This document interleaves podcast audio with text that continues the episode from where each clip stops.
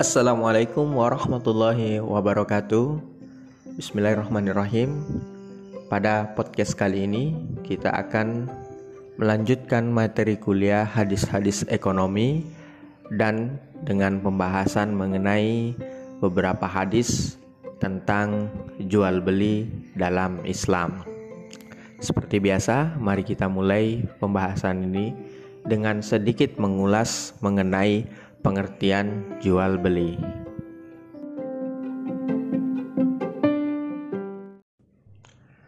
Kata jual beli terdiri dari dua suku kata yakni kata jual dan kata beli. Kata jual kalau di dalam bahasa Arab dikenal dengan istilah al-bay. Sedangkan kata beli dalam bahasa Arab dikenal dengan istilah asyira. Dalam istilah fikih, jual beli disebut dengan al-bay yang berarti menjual, mengganti atau menukar sesuatu dengan sesuatu yang lainnya. Dalam bahasa Arab, kata al-bai' terkadang digunakan untuk pengertian lawannya, yakni kata beli. Dengan demikian, kata al-bai' berarti jual, tetapi sekaligus juga berarti al-bai' atau membeli. Secara etimologis, jual beli diartikan sebagai pertukaran sesuatu dengan sesuatu yang lainnya. Mubadalatus syai' bisyai' atau memberikan sesuatu untuk menukar sesuatu yang lainnya. Jual beli juga diartikan dengan pertukaran harta dengan harta atau dengan gantinya atau mengambil sesuatu yang digantikan dengan itu. Di kalangan ulama fikih sendiri terdapat banyak sekali perbedaan definisi-definisi tentang jual beli, namun ketika saya melihatnya saya baca Perbedaan tersebut hanya sebatas dari redaksionalnya saja, namun secara esensi itu sama. Misalnya, ulama Hanafiyah mendefinisikan jual beli dengan redaksi mubadalatus syai' marghubin fihi bimitlin ala wajihin muqayyidin maksusin. Artinya adalah tukar menukar sesuatu yang diinginkan atau diingini dengan yang sepadan melalui cara tertentu yang bermanfaat. Dalam definisi tersebut terkandung pengertian bahwa cara yang khusus yang dimaksud oleh ulama Hanafiyah adalah melalui ijab dan kobul. Ijab itu adalah ungkapan membeli dari pihak pembeli dan kobul itu adalah pernyataan menjual dari pihak penjual atau juga boleh melalui saling memberikan barang empat dengan harga dari penjual dan pembeli. Namun, definisi lain yang dikemukakan oleh ulama-ulama Malikiyah, Syafi'iyah, dan Hanabila adalah mubadalatul mali tamlikan wa tamallukan yang artinya adalah saling menukar harta dengan harta dalam bentuk pemindahan milik dan pemilikan. Dalam hal ini, mereka melakukan penekanan kepada kata milik dan kepemilikan, yakni hak milik ya, karena ada juga tukar menukar harta yang sifatnya tidak harus dimiliki, seperti sewa, menyewa, atau akad ijaroh. Jual beli diartikan pula dengan menukar barang dengan barang atau barang ditukar dengan uang dengan jalan melepaskan hak milik dari seseorang terhadap orang lainnya atas dasar kerelaan kedua belah pihak. Jadi secara ringkasnya jual beli itu adalah proses pertukaran dan perpindahan harta atau barang dari pihak penjual dan pembeli atas dasar sukarela tanpa paksaan. Untuk memenuhi kebutuhan hidupnya, manusia tidak bisa dan tidak mungkin jika tidak bergantung kepada orang lain pula. Namun di dalam hal itu, Islam mengajarkan agar kehidupan antar individu yang satu dengan yang lainnya dapat ditegakkan atas nilai-nilai positif agar terhindar dari tindakan tidak benar, termasuk juga dalam transaksi ekonomi dalam rangka memenuhi kebutuhan hidup harus dilakukan dengan benar sesuai dengan aturan yang berlaku. Sehingga salah satu jalannya untuk pemenuhan kebutuhan tersebut dengan melakukan transaksi jual beli. Rasulullah juga mengapresiasi terhadap jual beli yang terlihat di dalam sabdanya sebagai berikut ini. Hadis pertama tentang landasan jual beli An Rifa'atan ibni Rafi radhiyallahu anhu anna nabiyya sallallahu alaihi wasallam su'ila ayyul kasbi atyabu. Qala amalur rajuli biyadihi wa kullu bai'in mabrurin. Rawahul bazzar wa sahhahul hakim. Yang artinya adalah dari Rifa'ah bin Rafi radhiyallahu anhu bahwasanya Rasulullah sallallahu alaihi wasallam pernah ditanya pekerjaan apakah yang paling bagus? Rasulullah Shallallahu Alaihi Wasallam kemudian menjawab pekerjaan seseorang dengan tangannya dan tiap-tiap jual beli yang baik. Dari hadis tersebut dapat dipahami bahwasanya jual beli merupakan salah satu jenis profesi yang dianggap sebagai profesi yang utama. Kenapa demikian? Karena dengan melakukan profesi jual beli, seseorang yang bertindak sebagai penjual itu menyediakan sarana-sarana kebutuhan yang diperlukan oleh masyarakat. Namun harus dipahami bahwasanya jual beli yang menjadi profesi yang baik itu ada kata-kata bayin mabrurin, mabrur jual beli yang baik. Nah, kategori jual beli yang baik inilah yang harus kita pahami lebih mendalam apa saja yang dimaksud jual beli yang baik itu. Tentunya sudah banyak kita pelajari di dalam buku-buku fikih muamalah tentang jual beli yang baik itu harus memenuhi kategori rukun syaratnya dan juga tidak boleh melakukan hal-hal yang dilarang di dalam landasan ekonomi syariah. Baiklah kita lanjutkan dengan hadis kedua yakni landasan jual beli juga An Abi Sa'idin Al-Khudri radhiyallahu anhu qala qala Rasulullah sallallahu alaihi wasallam at-tajirul aminu saduq ma'an nabiyyin was-siddiqina wasyuhada. Terjemahannya adalah dari Abu Sa'id Al-Khudri radhiyallahu anhu berkata, Rasulullah sallallahu alaihi wasallam bersabda, pedagang yang terpercaya dan jujur akan bersama dengan para nabi, para orang-orang baik dan para syuhada. Hadis riwayat Tirmidzi. Nah, apresiasi selanjutnya adalah jika seorang yang menjadi penjual ya, penjual pihak penjual ini ketika dia melakukan transaksi jual belinya, buka lapaknya itu dengan cara yang jujur, terpercaya dan baik pokoknya kredibilitasnya tinggi, maka dia akan nanti ditempatkan bersama para orang-orang baik, syuhada bahkan bersama para nabi di akhirat kelak. Untuk mewujudkan jual beli yang dimaksudkan oleh Rasul, yakni jual beli yang mabrur, yang baik, maka ada beberapa hal yang harus dihindari dalam melakukan praktek jual beli. Di sini saya menyertakan tiga hadis, yang mana hadis tersebut adalah bagian-bagian yang merupakan larangan dari proses transaksi jual beli. Kalau mau lebih lengkapnya itu ada ada banyak, cuma kita bahas yang tiga garis besar ini saja dulu. Pertama yakni hadis yang membahas mengenai larangan melakukan jual beli dengan unsur tipu-tipuan. Yakni redaksi hadisnya berbunyi An Abi Hurairah qala naha Rasulullah sallallahu alaihi wasallam an bai'il hasati wa bai'il gharari rawahu Muslim. Terjemahannya adalah dari Abu Hurairah radhiyallahu anhu berkata, Rasulullah Shallallahu alaihi wasallam melarang jual beli dengan cara melempar hasati dan dengan jual beli yang mengandung penipuan yakni bai'ul gharar Hadis riwayat Muslim. Dari hadis tersebut menjelaskan tentang larangan Rasulullah terhadap dua jenis jual beli, yakni jual beli yang disertai dengan penipuan dan jual beli dengan cara mengundi, misalnya melempar kerikil pada barang yang akan dibeli. Jika lemparan itu terkena jika lemparan itu terkena barang yang akan dibeli, maka terjadilah jual beli tersebut.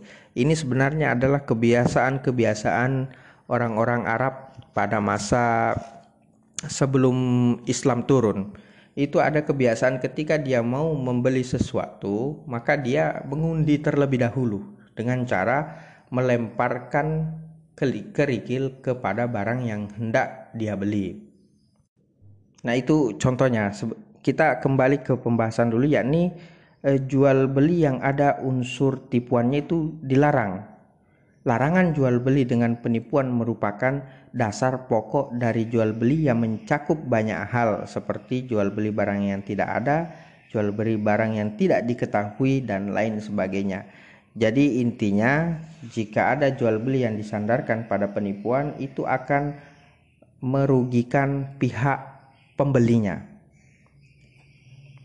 Makanya karena ada kerugian maka jual beli dengan unsur tipu-tipuan di situ itu dilarang. Lalu yang saya ceritakan singkat di awal yakni jual beli dengan cara mengundi.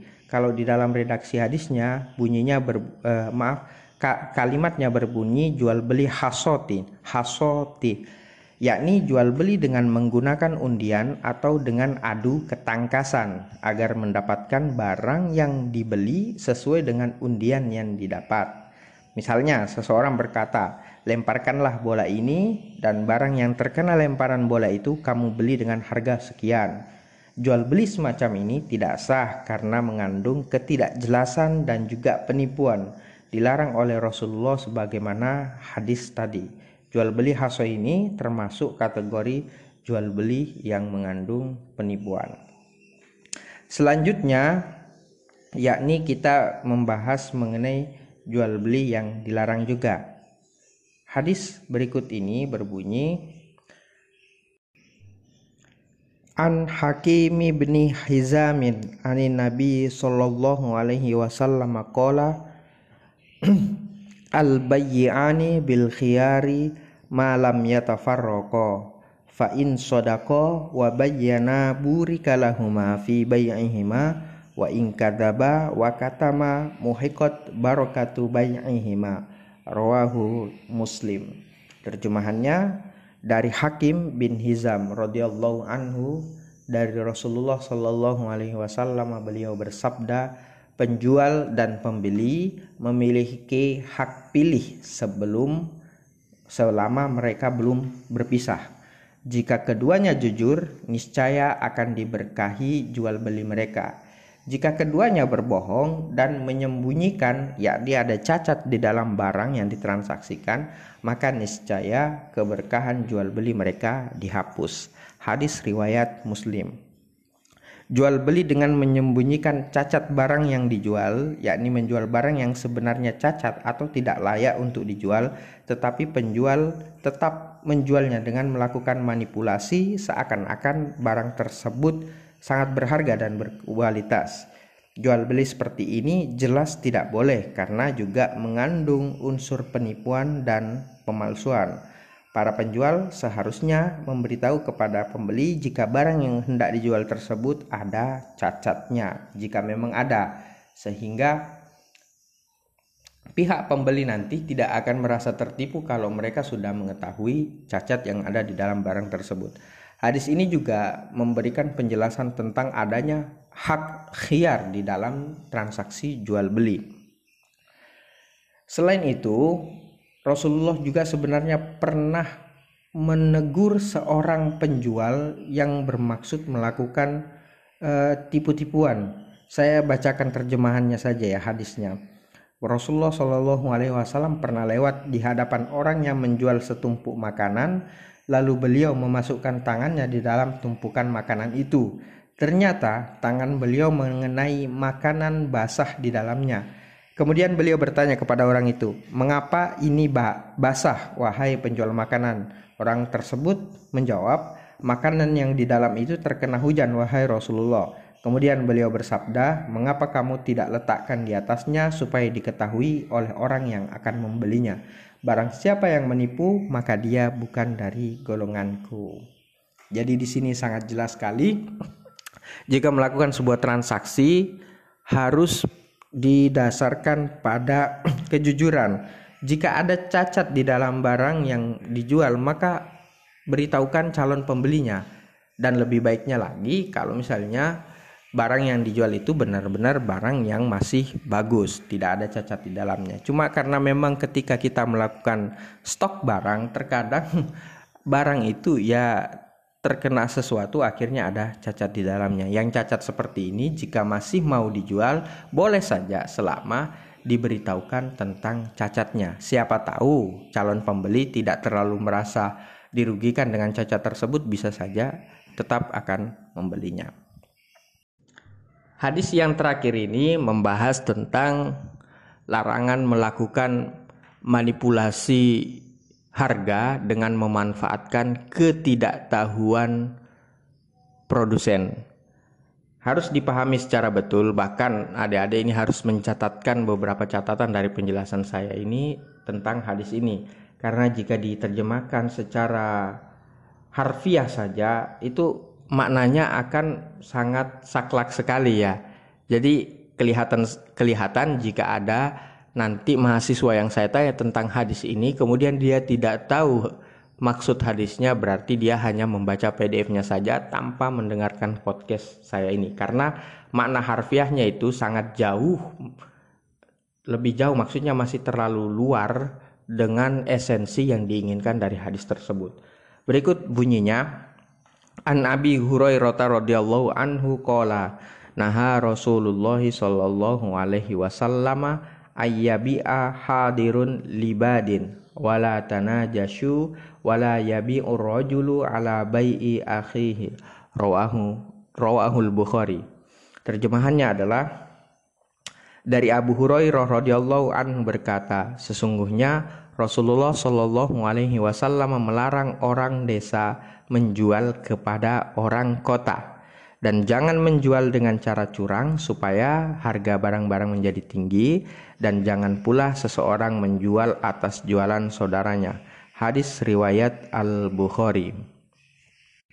Di situ terdapat kalimat yakni Rasulullah melarang ayyabi'a hadirun libadin. Orang-orang desa ya dilarang menjual kepada orang kota. Maksudnya di situ bukan maksud secara harfiah orang desa tidak boleh bertransaksi dengan orang kota. Nah, yang dimaksud dengan transaksi yang seperti itu adalah mencegat pedagang dalam perjalanannya sebelum sampai ke pasar, sehingga orang yang mencegatnya ini dapat membeli barang lebih murah dari harga di pasar, sehingga mendapatkan keuntungan yang lebih banyak.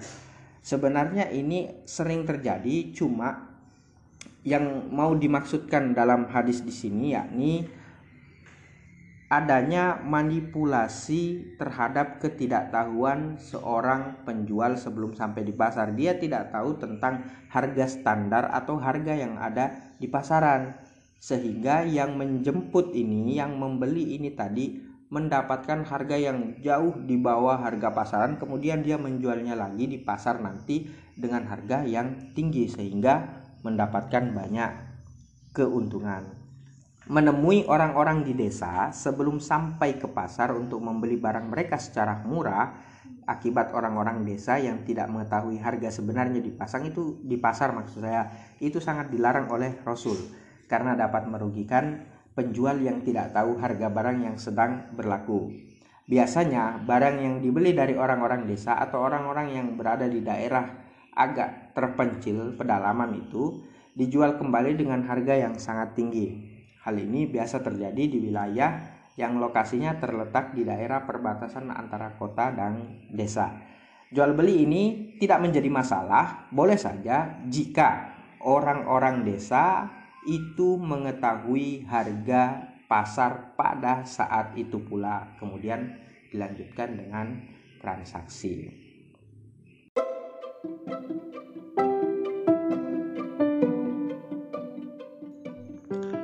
Baiklah, demikian yang mungkin bisa saya berikan uraian ulasan tentang beberapa hadis jual beli. Memang tidak mencakup semuanya seperti biasa, saya ambilkan yang menurut saya pokok dan perlu kita ketahui bersama. Seperti biasa, jika ada pertanyaan tentang materi kali ini, silahkan langsung di post pada forum classroomnya. Jangan di dalam kolom komentar ya, tapi di forum classroomnya masing-masing. Terima kasih atas atensinya. Sampai jumpa pada podcast yang akan datang. Wassalamualaikum warahmatullahi wabarakatuh.